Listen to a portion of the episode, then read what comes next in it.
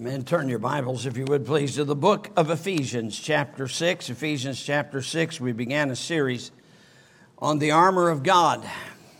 Did that about 4 weeks ago.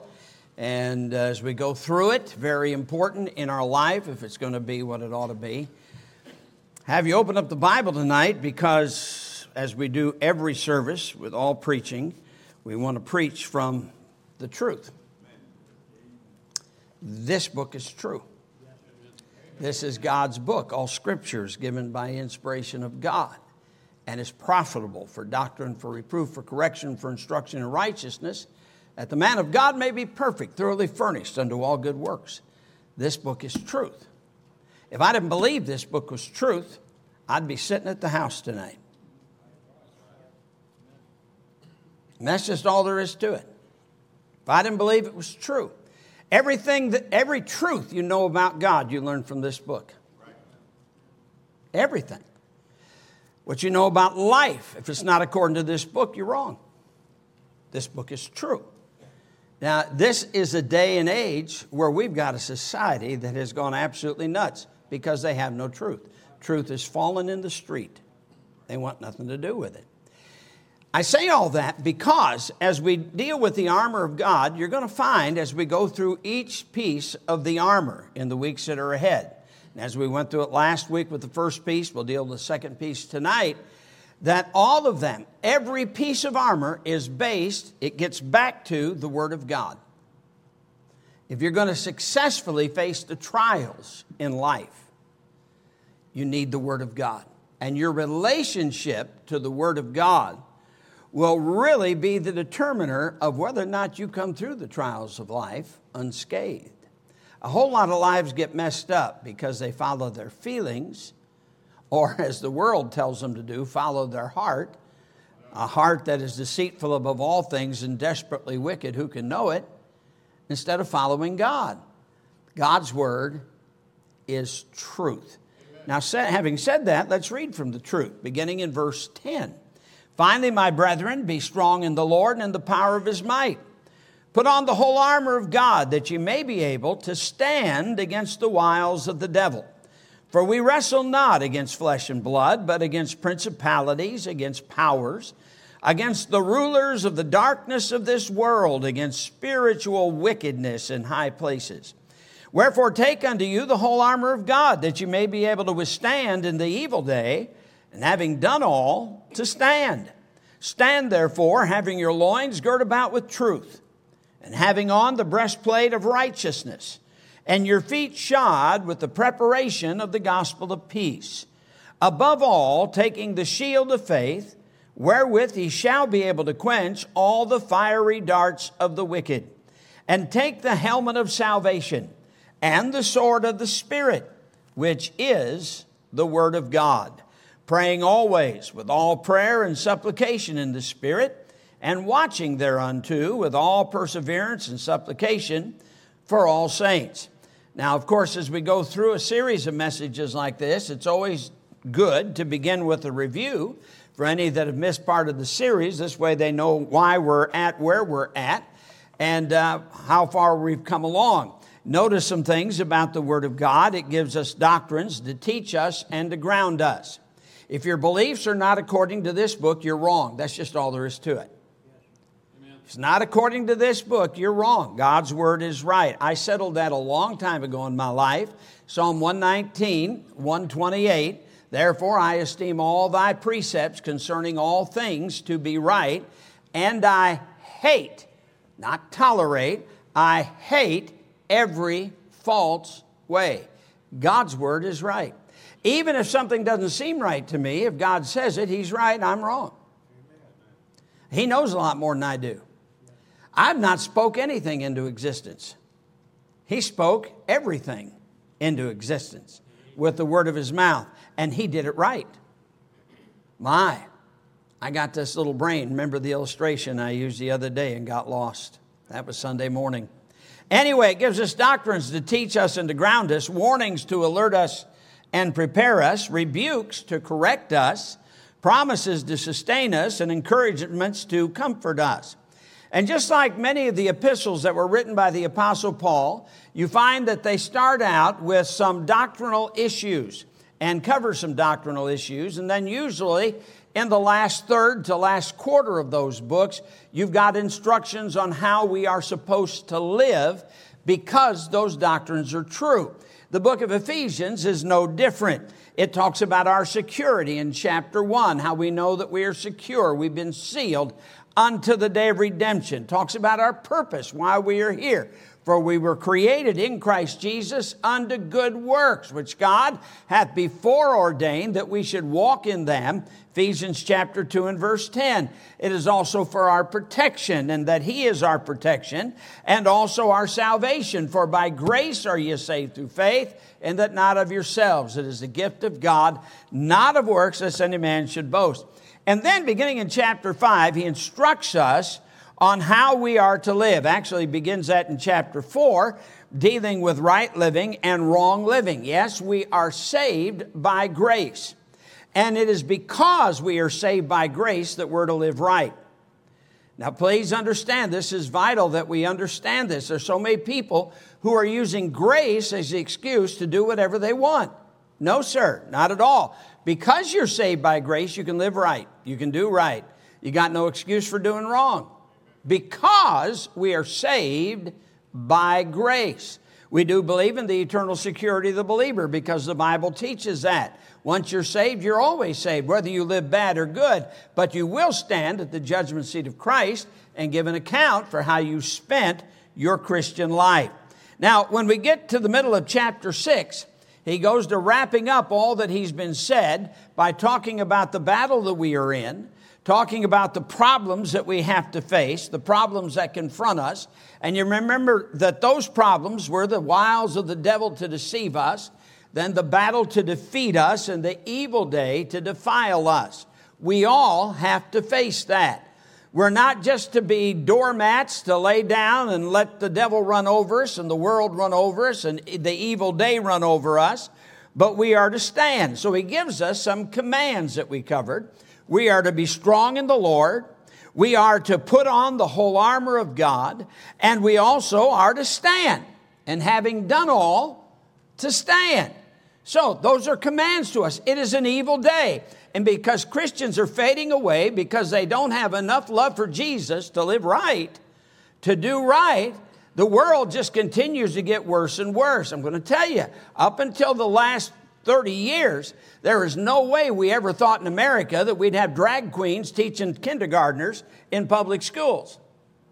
There's an awful lot of wickedness that's going on in our nation that we never dreamed of 30 and 40 years ago would ever take place in this nation. And you just have to wonder what it's going to be like for the children that are now running around our church and what they're going to have to be facing when they get to be adults. You wonder if the United States will even be around. I know that sounds dramatic, but that's just the way it is. Now, last week, we dealt with the first part of the armor. You look at verse 14, he says, "Stand therefore, having your loins girt about with truth." That's the very foundation of what we are to be, of what defends us from the wiles of the devil. After all, if you're not grounded in truth, then you're open for every scam that comes along, every religious scam and every religious fad that comes along, if you are not grounded in truth. Now, not only that, that truth protects us from the battle, and it keeps us clean in the evil day. Now, the next is like that, the next piece of armor. And you remember, he said, put on the whole armor of God. He didn't say put on some of the armor of God. He said, put on the whole armor of God. Every believer needs each piece of this armor in their life. You need it. You need to put it on. God has designed it. It is for us, and we need to get it. And the next piece of armor is the breastplate of righteousness. Now, that is to be distinguished from the righteousness of Christ. The breastplate of righteousness is not the righteousness of Christ.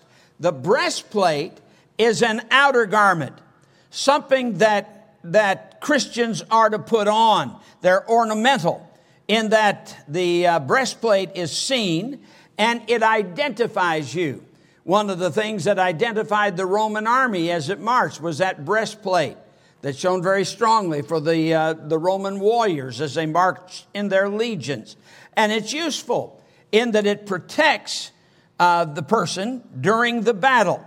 Now, this is not something that's natural with us. The Bible says, as it is written, there is none righteous, no, not one. It is not natural. You want to find out what man is likely to do? Then just read the works of the flesh, which are these found in Galatians chapter 5 and verse 19. Righteousness is not something that we naturally do. No, man does not have a spark of good in him. He has evil in him.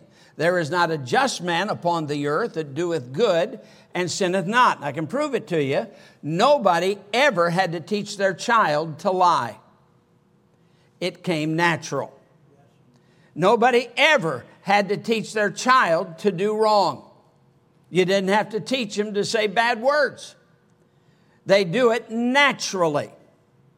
Behold, I was shapen in iniquity, and in sin did my mother conceive me, the Bible says. Genesis chapter 8 and verse 21, for the imaginations of man's heart are only evil from his youth. The truth is, we have to train them like everything to do what is right, and to get the right kind of morals. Inward righteousness must come first before you can put on the outward righteousness of the breastplate of righteousness.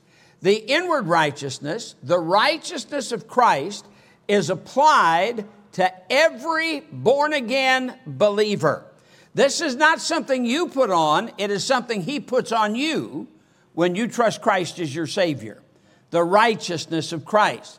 That's why I said, the breastplate of righteousness is not Christ's righteousness. You don't have to put that on. When you got saved, He covered you with His righteousness. So that when the Lord sees you, that's what He sees when He sees you. You have been covered in the righteousness of the Lord Jesus Christ. But when it comes to outward righteousness, in the Sermon on the Mount, Jesus said in Matthew chapter 5 and verse 6, blessed are they that do hunger and thirst after righteousness, and they shall be filled. God wants us to hunger and thirst after righteousness in our life. So this breastplate is an outer covering of an inward vital organ. That which is on the outside protects what is on the inside. So truly, man looks on the outward appearance, God looks on the heart. Then why should we be concerned with the outward appearance? Because men can't see what's on your heart. You understand that? If you're going to have any kind of a testimony for righteousness, then they need to see you living righteously.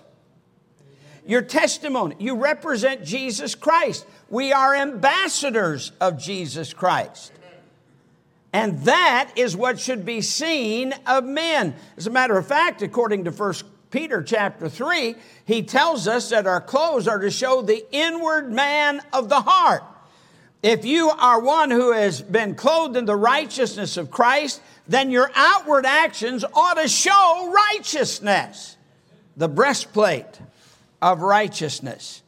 Now, first, the inward part needs to be taken care of, because you see, the heart has a problem. It is out of the abundance of the heart that the mouth speaketh. Matter of fact, the Bible says, as a man thinketh in his heart, so is he. What is our heart like? The heart is deceitful above all things, desperately wicked. Who can know it? Mark chapter 7, verses 20 through 23, Jesus described what comes out of our heart. Now, listen to me. Only what's in you can come out of you. If you've got the wrong things coming out of your mouth, if you're vulgar and vile with your mouth, that's because that's what your heart is. You may not know it, but your mouth is literally an overhead projector of what's on your heart. Remember when we had those overhead projectors? You put them up here and there'd be a light. You put a thing on a little piece of glass. There'd be a light up here. They would shine the light down there, and the mirror that was in it would show you up here what was on the paper on the overhead projector. Well, that's what your mouth does. It shows everybody what's on your heart.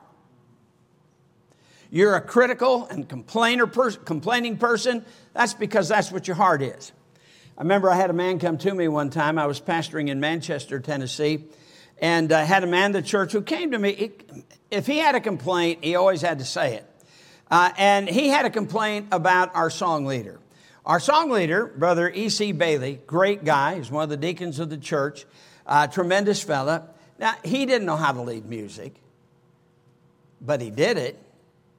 He got up, and he couldn't read music. He didn't know what the notes meant, didn't know what the notes were. He didn't play any musical instruments, anything like that. But he would get up, and he would just wave his hand like this. He didn't know 4/4 time, 3/4 time, 6/8 time. He didn't know any of that stuff. But he did it, and I could count on him. He was faithful, and faithfulness means a whole lot more to me than talent. And so he did it. Well, this guy had a complaint. So he came to me, and he said this. He said, "Pastor, I want to talk to you about Brother Bailey." He said, "Now, I don't want you to think, Pastor, that I'm a critical person." And I said, "That's what you are. That's all I ever hear from you. You come to me when you've got to complain about people, and you come to me a lot, and that's why you even had to say, 'Pastor, I don't want you to think I'm a critical person.' That is what you are. Now, the reality is what's coming out of your mouth, and I'm not talking while you're sitting in church and quiet and saying amen once in a while. I'm talking about when you're out with people. That's just showing everybody what's on your heart." Now, first, see, we need that heart. We need a new heart. And that comes in salvation by taking Christ as our Savior. But then outwardly, an outward show of righteousness without an inward reality of Christ's righteousness is a sham. And let's face it, there are some people who always try to do good, but they're not saved. Well, obviously, if they're not saved, they're not going to heaven. That outward show without the inward reality is not going to help them a bit. There are people like that Jesus talked about in Matthew chapter 7. "Many will say unto me in that day, Lord, Lord, have we not prophesied in thy name? And in thy name cast out demons, and in thy name done many wonderful works. And then will I profess unto them, Depart from me, ye cursed, I never knew you." They were going to hell because they hadn't been born again. Now, we get to this breastplate of righteousness. Again, verse 14, "Stand therefore, having your loins girt about with truth, and having on the breastplate of righteousness," is to be a shining revealing of what is within.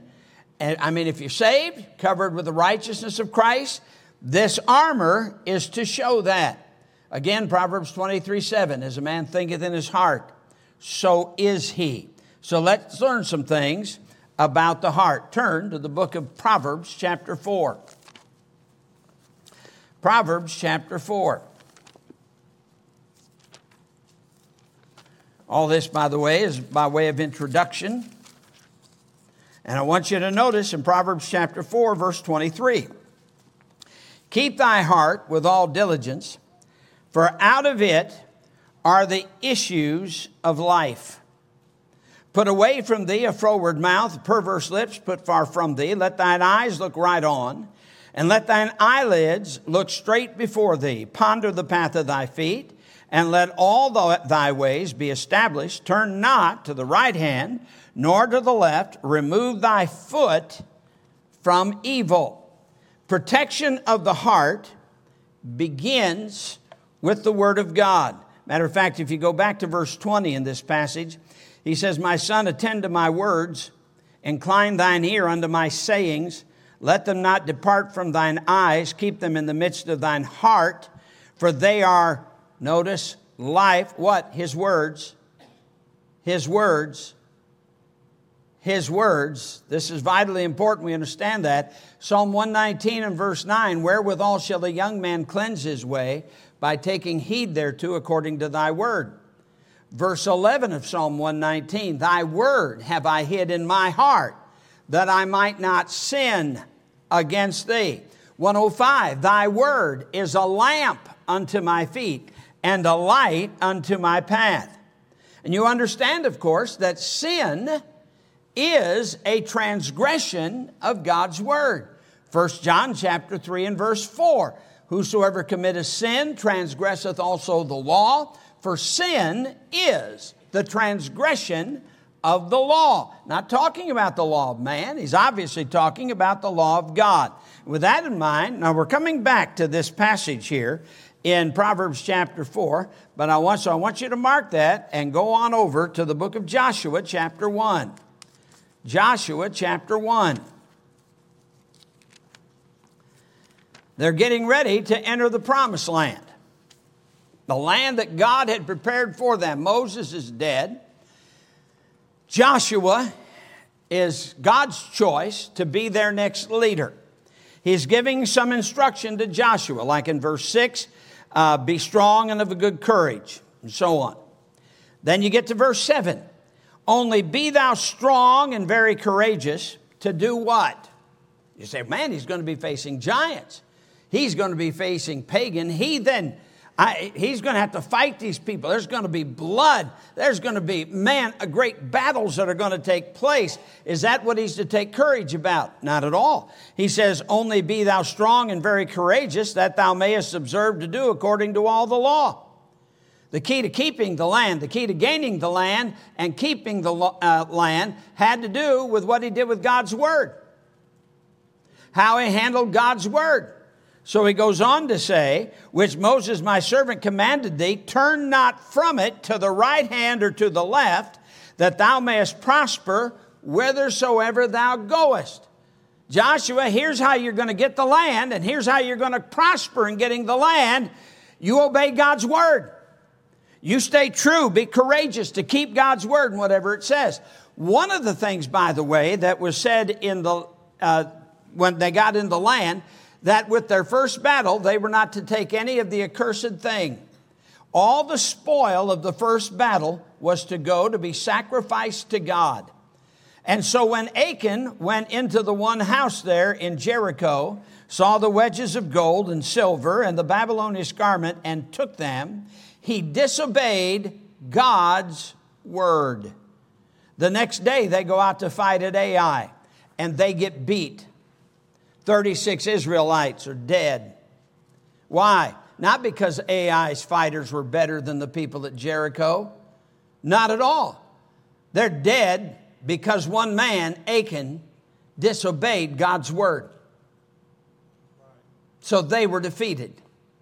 They learned to go back to God's word in order to get the victory over Ai. Had nothing to do. You understand that neither the giants in the promised land, nor all the peoples, the Ammonites, the Ammonites, the Jebusites, the Philistines, all those people that were in the land were not strong enough to beat Israel with God on their side.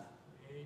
They couldn't do it. They couldn't stop Israel. What stopped Israel? Disobedience to God's word. That's what stopped them.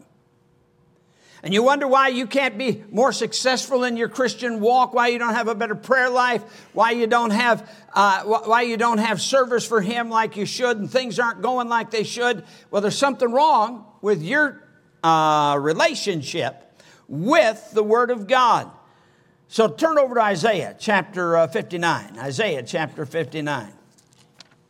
Remember, he tells them he's going to tell them to keep his heart with all diligence. He tells them first, you got to listen to my word. You got to follow my word.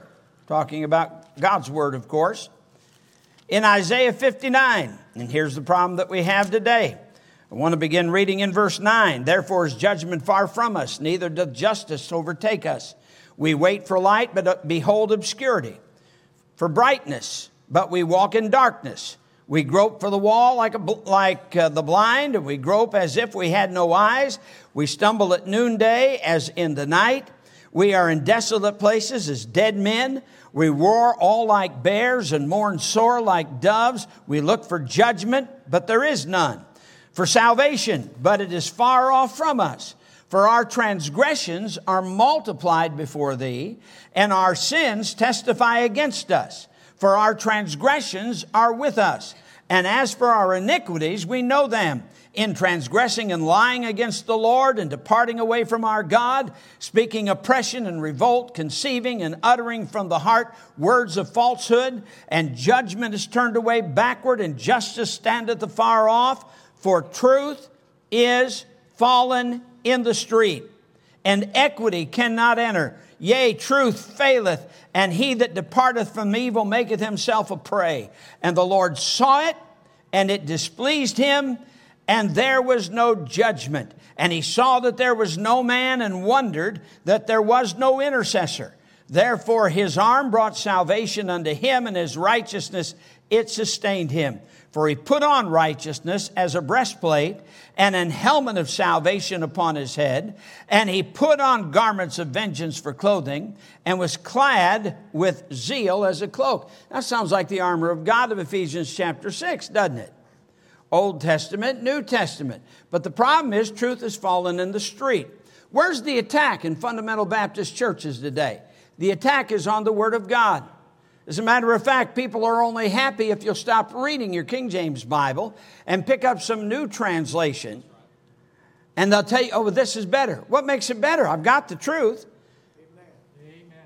What can be better than truth? I want truth. I want an every word Bible. I don't want a dynamic equivalent Bible. I want an every word Bible. I don't want a cartoon Bible. I want an every word Bible. I don't want a paraphrase Bible. I don't want what one man's idea of it is. I want a translation of God's words. Jesus said, man shall not live by bread alone, but by every word that proceedeth out of the mouth of God.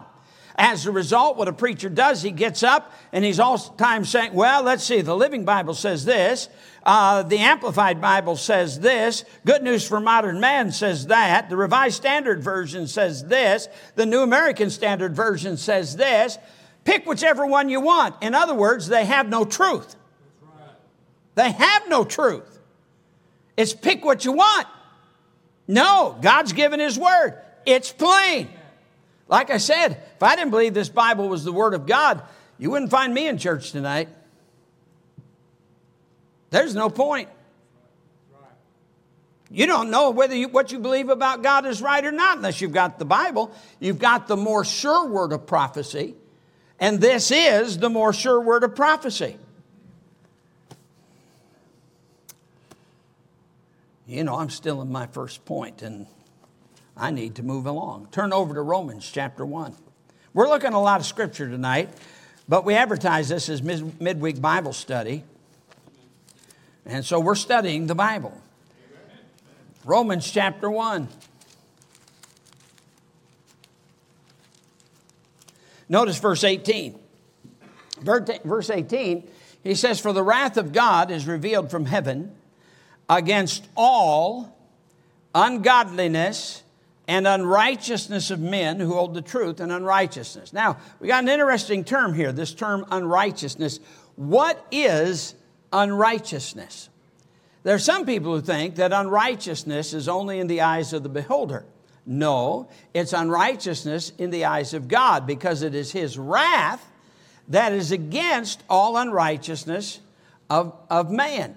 Now, you say, well, give me some idea. What are some things that are unrighteousness? Okay, I'm glad you mentioned that, but I wish you'd stay out of my preaching. Verse 29. Verse 29. Notice the wording. Very plain, very clear. Being filled with all unrighteousness. Now, notice the things that he mentions. Fornication. The wrath of God is against it. The wrath of God. The wrath of God.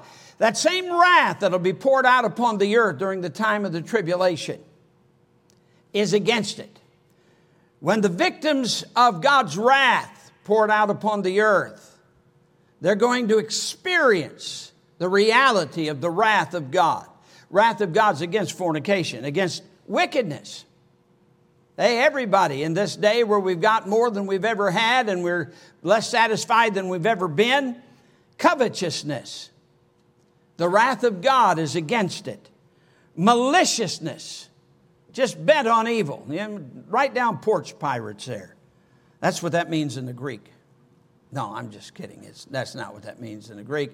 But they're malicious in what they do. They don't care who they hurt. They don't care who they steal from.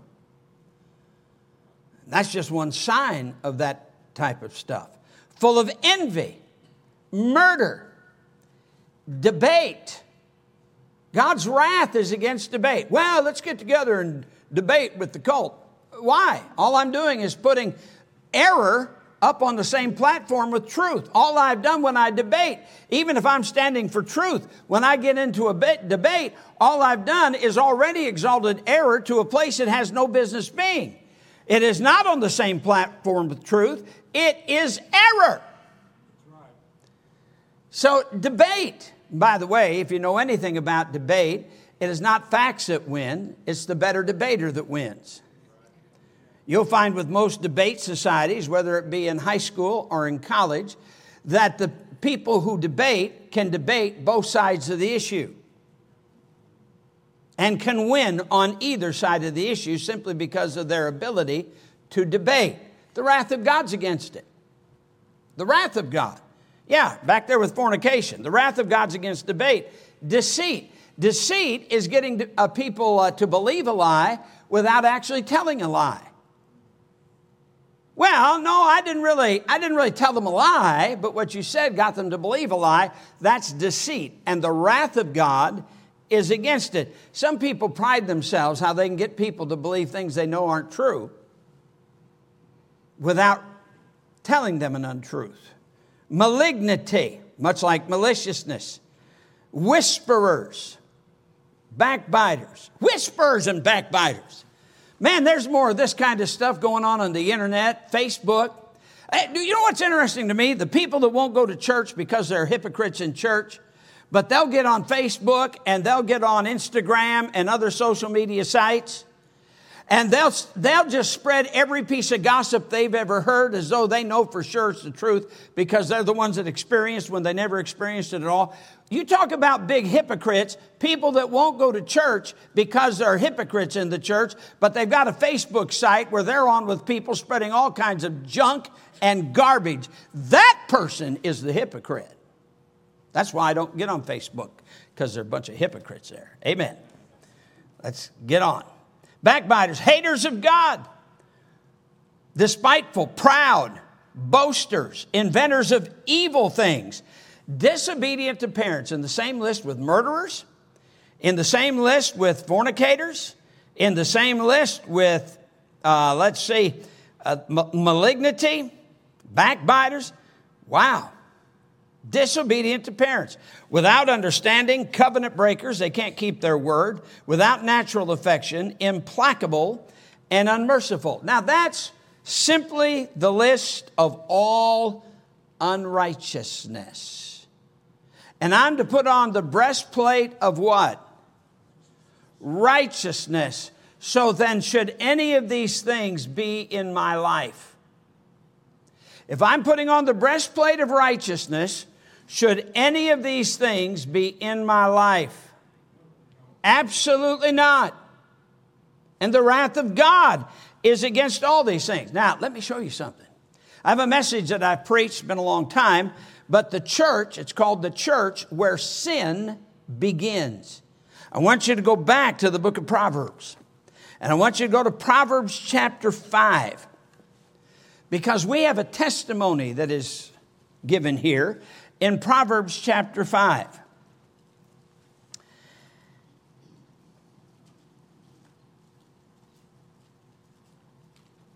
Notice beginning in verse 12. He says, and say, how have I hated instruction, and my heart despised reproof, and have not obeyed the voice of my teachers, nor inclined mine ear to them that instructed me. I was almost in all evil, where? In the midst of the congregation and the assembly. How in the world can a person sitting in church be in the midst of all evil? Because of what their heart feels about what they're hearing. You notice he hated all the instruction and wisdom that he was getting. You see, the preacher can get up and he can preach on things like, hey, before you get married, you're not supposed to touch. And read the verses from 1 Corinthians chapter 6, verse 15 on through the first 10 verses of chapter 7. And the Bible's plain, pure, plain English. There's no way you can get around it. That you're not to touch until you say, I do. That's just the way it is. It's what God said. And there are people who sit there, I don't like that. I don't like that. Man, I want to kiss. I want to hug. I want to smooch. I want to neck. I want to make out. You hate it. Well, guess what? That's exactly what's going to happen and more. Because that's their attitude. And where do they settle that? They settle that right in the church. They've made up their mind they're not going to hear. I want to remind you, the fear of the Lord is the beginning of knowledge, but fools despise wisdom and instruction. What he's describing here, this is why he was in the midst of sin right in the church. The sin doesn't begin out in the car late at night on some country lane. Doesn't begin there. Begins in the house of God when they made a decision about the fact they didn't like what they were hearing out of the Word of God. And they made up their mind they weren't going to obey. Well, then they're open to all kinds of things. So this is elementary. And I can't believe that so many Christians miss this. But then he gives further instruction. You see, it is not having a Bible that protects you. It's having a life that obeys the Scripture that protects you. That's where your protection is at. And we'll not take time to read the passage rather lengthy in James chapter 1, about being doers of the word, not hearers only, or also in Matthew chapter 7 in the Sermon on the Mount, when he talks about wisdom, the man who built his house on the rock and the man who built his house on the sand. One heard the word and did it, one heard it and didn't do it. So it begins, this breastplate of righteousness begins in keeping your heart, with the Word of God. It's what it covers. You've got to be right on the Word of God. And then further instruction on keeping your heart. So back to chapter 4 here in Proverbs, and with this we'll be done in just, a couple of preacher minutes. We all know that an actual minute is 60 seconds. A mama minute is whenever she's done doing what she's doing right now, and nobody has any idea how long a preacher minute is. So further instruction here. Notice he gives it threefold. If he makes a statement like, keep thy heart with all diligence, for out of it are the issues of life, he's going to tell us how to do that. And so notice the three main instructions that he gives. He says, first away, put away from thee a froward mouth, and perverse lips put far from thee. You got to watch what comes out of your mouth. Two parts, froward mouth. A froward mouth is a stubborn mouth, a willful mouth, a contrary mouth. A perverse lips are those persisting in error or fault. Now, why is that? Well, Proverbs chapter 8 and verse 13, the fear of the Lord is to hate evil. Pride, arrogancy, and the evil way, and the froward mouth do I hate. Proverbs 3:32, for the froward is abomination to the Lord, but his secret is with the righteous. Now note the command, put away, and then he says, put far from thee. Change what comes out of your mouth. In marriage relationships, what's coming out of your mouth will determine the direction of the relationship. In your relationship with people at church, what comes out of your mouth will determine where your heart's going to be. You've got to be careful what comes out of your mouth if you're going to keep your heart. Second thing here, he says your eyes. Notice in verse 25, let thine eyes look right on, and let thine eyelids look straight before thee. You've got to be careful what you allow in your eye gate. The psalmist prayed and said, set a watch, O Lord, before... I'm sorry, that's the wrong verse. I will set no wicked thing before mine eyes. I hate the work of them that turn aside. It shall not cleave to me. In the book of Job, chapter 31 and verse 1, mine eye affecteth my heart because of all the daughters of this city. We need to understand we have got to guard our eye gate. This is what makes television dangerous. It's also what makes the internet dangerous. You've got to be careful what you're watching through your eyes. Because I'll tell you, you'll see things. I don't care if it's the internet or internet or television or whatever. You'll see things that Christians shouldn't be dwelling on. And once you see them, man, they're stuck there. I can still remember things that I saw back when I was a teenager that I wish I could forget. And I think most anybody who got saved a little later in life, I was 22 before I got saved, the devil has a way of still bringing those things up to you when you're trying to get close to the Lord. Say, how in the world do I get that stuff out of my head and out of my heart? It's there. Well, I try to wash myself out with the Word of God over and over again. It's your eyes. Finally, brethren, whatsoever things are true, whatsoever things are honest, whatsoever things are just, whatsoever things are pure, whatsoever things are lovely, whatsoever things are of a good report, if there be any virtue, if there be any praise, think on these things. So then the final thing has to do with your feet. If you're going to keep your heart, this breastplate of righteousness, if you're going to keep your heart, you got to be careful what you say, got to be careful what you look at, and then you got to be careful where you go. Ponder the path of thy feet, and let all thy ways be established. Turn not to the right hand or to the left. Remove thy foot from evil. I just want to tell you, there's a lot of places I'm never going. There's a lot of places you won't find me unless somebody knocks me out and throws me there. It's not going to happen for any reason. Let's just take as an example. I don't know what it's called now, but that's funny. They don't think much of gentlemen. They call it a gentleman's club. It's not that. It used to be Jimmy's, remember, over here by the Walmart. That is a place of wickedness. Now listen to me. There's no way I'm ever going in there. If I got a flat tire right there so that my car couldn't make it beyond there, I'm getting out of my car and I'm pushing it to the next parking lot. There's no way I'm pulling in there for any reason whatsoever. Why? It's wicked. I've got no business being there for any reason. They're just places you have no business going. Now, I've made some decisions about some other things in my life. Back in the 1990s, we had a liquor fight in Madison, Alabama.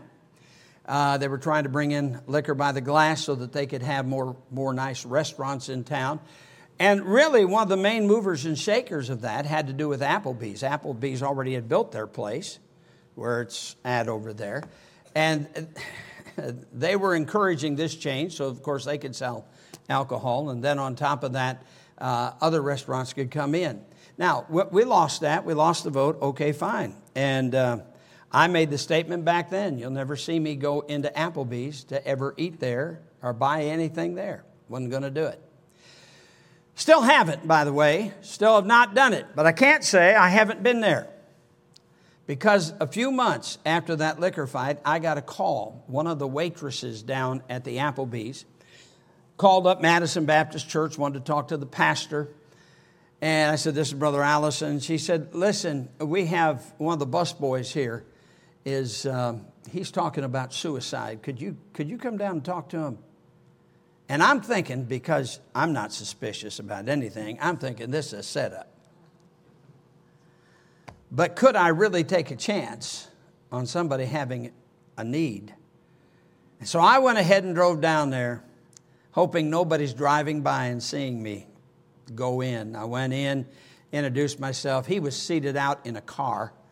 And so I went out and sat there for several minutes, talked to him, got him to the place where he'd be willing to talk to his parents and so on. I went back in and told them, you need to call his mom, and you need to tell her the problem, and what you need to do is tell her to come down and be with him. And they thanked me. They were nice. They were pleasant. And the manager came up to me and he said, by the way, he said, I'd like to give you a free lunch. And I said, no, that's okay. I don't need a free lunch. Just glad I was able to help the young man. Just make sure you call his mom. Walk out, and to make matters even worse, the Budweiser truck had pulled up and was unloading. Now, I'm sure nobody called them and said, we need it now. Pastor Allison's here, and boy, we got him now. I know none of that was happening, but I've been to places. I'm preaching in different cities around the country, of course. I've been to places where the pastor says, so where do you want to go eat? And I said, I don't care, preacher, as long as it's not Indian food. I hate curry. And, I'm not a big fish fan either. But other than that, I'm glad to go. He says, well, hey, we like Applebee's over here. Let's go there. And I said, boy, if you do that, I can't go. Because I made up my mind. I was never going into it. They'd never gotten a dime from me and never will. And it all goes back to that fight. Now, I haven't put that on anybody else. I've not told anybody else to do that. That's my decision. But if you're not going to keep your word, then just shut your mouth. And so that's what we've kept. Now, how important is this breastplate of righteousness? And with this, we close. Turn over to 1 Corinthians chapter 9. 1 Corinthians chapter 9. Are you going to serve the Lord? You want your life to count for God? I guess if you don't, it doesn't matter. But if you do, Paul was so concerned about his life counting for God. He says in verse 24, 1 Corinthians chapter 9, it says, know ye not that they which run in a race run all, but one receiveth the prize? So run that ye may obtain. And every man that striveth for the mastery is temperate in all things. Now they do it to obtain a corruptible crown, but we an incorruptible. I therefore so run, not as uncertainly, so fight I, not as one that beateth the air. But I keep under my body and bring it into subjection, lest that by any means, when I have preached to others, I myself should be a castaway. Is it any wonder that later he gives instructions to the Ephesians? Put on the whole armor of God. Why, man? Because there's a battle going on. There's a devil that wants to deceive you, a battle that wants to defeat you. There's an evil day to defile you. But you need to stand, be strong in the Lord and in the power of his might. Put on the whole armor of God. That's truth. Truth. And live the truth that you know. You know, it ought to be such. You ought to have the testimony of righteousness that is such that if somebody says something bad about you, nobody believes it.